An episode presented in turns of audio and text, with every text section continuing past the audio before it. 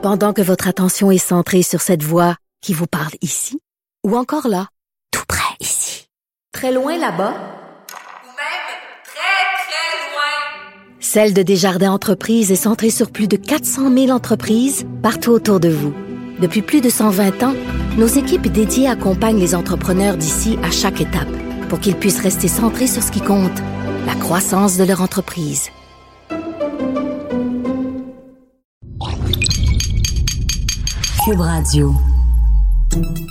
Salut, c'est Charles Dran avec l'équipe dans 5 minutes. On s'intéresse aux sciences, à l'histoire et à l'actualité.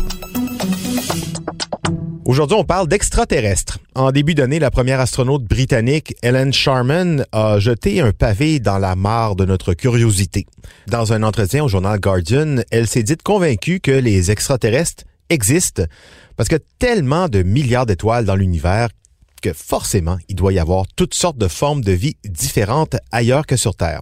C'est pas très original, mais ce qui l'est plus, c'est qu'elle se demande s'ils seraient comme vous et moi, composés de carbone.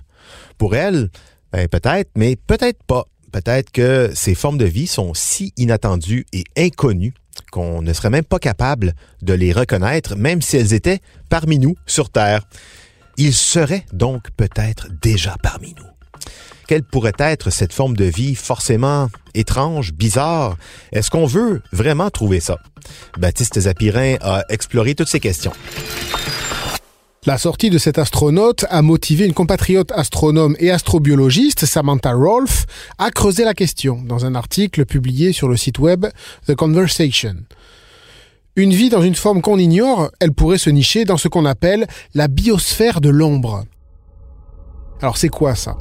Pas un royaume fantôme ou une dimension parallèle, hein. on parle de créatures inconnues, probablement microscopiques, avec une biochimie différente, qu'on ne peut pas étudier ni même les remarquer car elles seraient en dehors de notre compréhension. Une biochimie différente, ça voudrait dire des créatures qui ne seraient pas formées de carbone. Comment alors? Une alternative populaire, populaire dans les milieux scientifiques, ce serait plutôt une vie à base de silicium. Le silicium, il y en a plein sur la Terre, et comme le carbone, l'atome du silicium possède 4 électrons pour s'attacher à d'autres atomes. Il a donc du potentiel pour évoluer.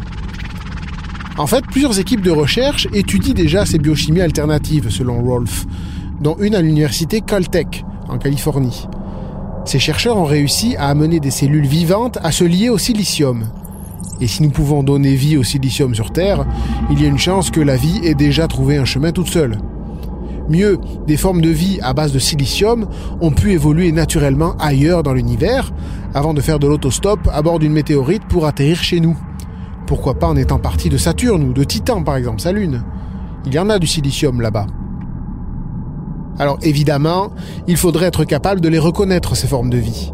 Nous avons des moyens limités d'étudier le monde microscopique. Seul un petit pourcentage de microbes peut être cultivé en laboratoire actuellement.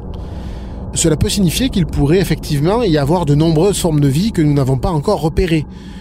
Nous avons maintenant la capacité de séquencer l'ADN de souches de microbes non cultivables, mais cela ne peut que détecter la vie telle que nous la connaissons, qui contient de l'ADN. Bon, mais si on découvrait une forme de vie différente, comme ça, microscopique, est-ce qu'on serait content de la trouvaille? Déjà, ben, tout dépend de la définition de la vie qu'on cherche. Si c'est naître, grandir, se reproduire et mourir, ben, alors les étoiles, c'est la vie. La vie extraterrestre, on la voit partout déjà. Si c'est une forme de vie intelligente qu'on recherche, ben, alors il faudrait savoir qu'est-ce que c'est l'intelligence. Le progrès technologique, la curiosité, euh, qui caractérise l'humanité, est-ce que c'est un signe d'intelligence dans l'univers?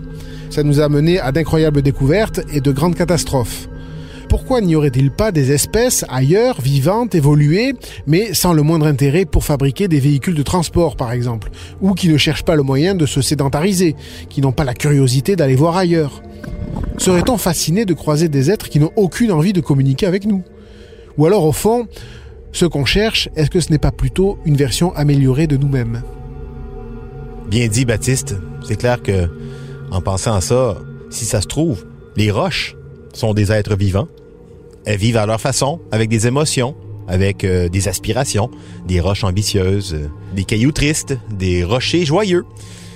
En tout cas, je sais pas pour vous, mais moi, j'espère que toutes ces formes de vie, si elles existent et en plus, si elles nous entourent, j'espère qu'elles ont de l'humour. Personnellement, ça me plairait qu'on essaye de communiquer avec une race extraterrestre qui nous trouve drôle et qui peut pas s'empêcher de rire en nous voyant.